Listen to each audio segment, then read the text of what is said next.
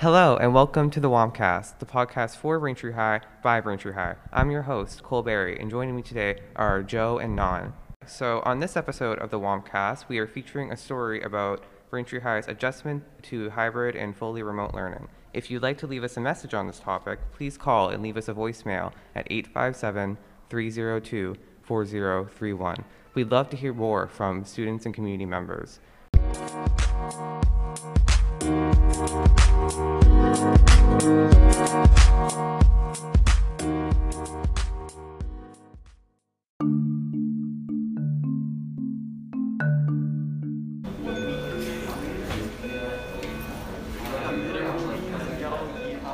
It has officially been one month since BHS made the switch to hybrid learning, and with it, students, families, and staff have adapted, once again, to our ever changing new normal.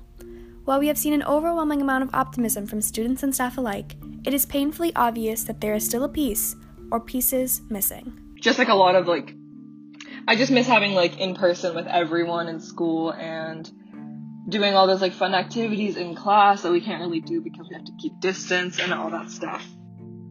One thing I miss about school pre COVID is definitely just like the entire like school day kind of like having my schedule waking up every day driving into school and staying at school for the whole day. Um i do miss that because i thought i learned way better doing that instead of just this kind of confusing all over the place type of schedule. And yeah. As Braintree has been returning to school over the past few weeks, some students have been returning back home. With yet another spike in COVID cases around the town, BHS's Remote Learning Academy has seen a massive increase, with many students switching from hybrid to full remote. Yes, since we opened in our hybrid model, we have had a large number of students and families decide that they would prefer to be full remote instead of hybrid, how they started. This week, we also chatted with two students virtually, sophomore Daria Dobrolinsky and senior Brady Walsh, to get an inside look at what draws students to Remote Learning Academy and what sparked their switch. We also talked to head principal Dr. Scully to bring you a perspective of BHS you may not normally get to see. After the first week of in person hybrid, sophomore Daria Dobrolinsky made the tough decision to switch to full remote. Hi, I'm Daria. I'm in 10th grade um, and I transitioned from hybrid to remote. Like many students, Daria simply didn't feel safe with the risk in person learning presents. Um, I just didn't want to get in contact with corona. Daria isn't the only student fearing COVID exposure. As of Wednesday, the percentage of families opting for full remote has doubled from what the school originally anticipated, increasing from 20% to 40. We do see uh, an uptick in requests for families and students to go remote whenever we have to quarantine students and staff. Um, that's happened four or five times since we've gone hybrid. We've been very fortunate that we do not have any documented transmission within the school, but these are cases where students or staff have become sick from a contact outside of school but have been present in the building. That's when we have to quarantine. Uh, Other classmates have also gone full remote, and I think for different reasons. I think just people didn't want to go into school because I've heard that they're just doing the same thing that they were doing at home in school. According to Daria, this transition has also had its fair share of disadvantages.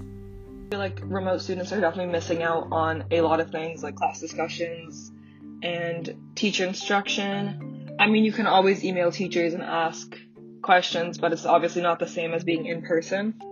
Um, but I also really like it because I get to like work at my own pace in the morning.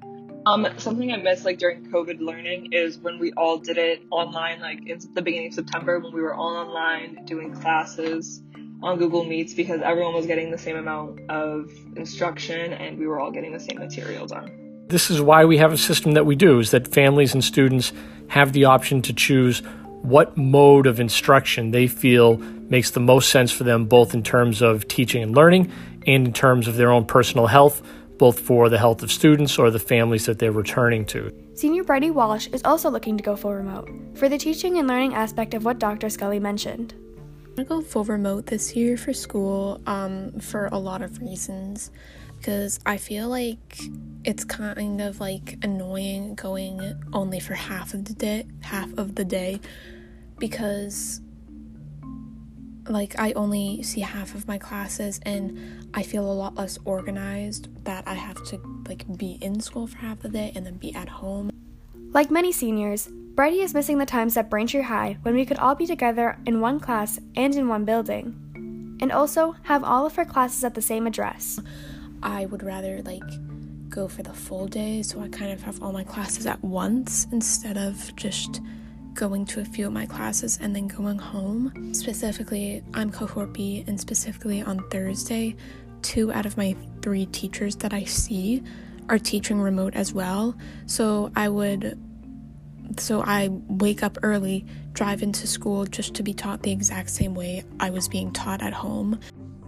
One of BHS's teachers, Miss Lang, a social studies teacher, has also gone full remote this year for a big reason. I did not necessarily choose full remote. I was allowed to be full remote. The biggest factor in my asking to be full remote and the administration granting that request is that I have a four year old daughter named Katerina. She is a delight, but she is also a child that has many medical challenges, including cardiac issues and neurological issues that put her in a category where she is one of the high risk people. While Bridie enjoys seeing her teachers, she wishes she were at home while doing it. At least that part is really no different than when we were doing full remote. It's the exact same thing because my teachers are teaching from a Zoom, from a Google Meet, except I'm doing it in school instead of in at my house.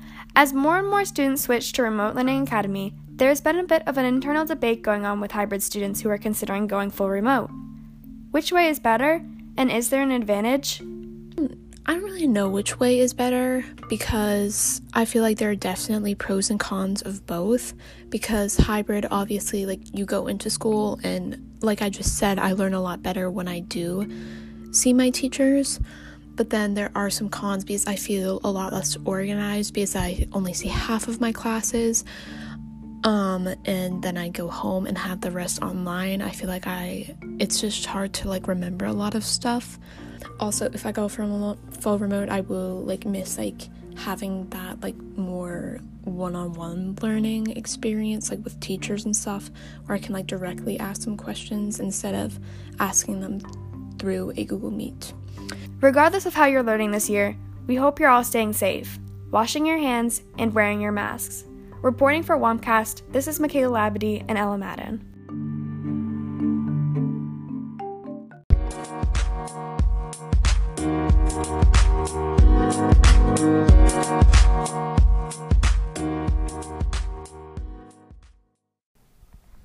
Okay, I thought that story was pretty great. Um, personally, I know a few people who have gone full remote not only because of health concerns, but just kind of like out of protest for like how kind of inefficient they think the hybrid and remote systems are. But um, yeah, so do you guys have any particular thoughts on this issue after hearing the episode? Yeah, so I think like the choice between hybrid and full remote really gives people the option to like uh, feel safe or gives them like uh, a sense of security through um, a sense of security from COVID so that they you know don't transmit it to anyone else or get it themselves. Yeah, and also, as they said in the story, there's there's benefits and then there's non-benefits, but some people benefit other than other people. So, yeah. yeah, totally. So um, that's it for this episode of the WampCast. Um, remember, we'd love to hear your opinion on this topic. So if you think you've got something to add or think that um, someone got something wrong, please call 857 302 4031 and leave us a voice message. Talk soon, the WampCast.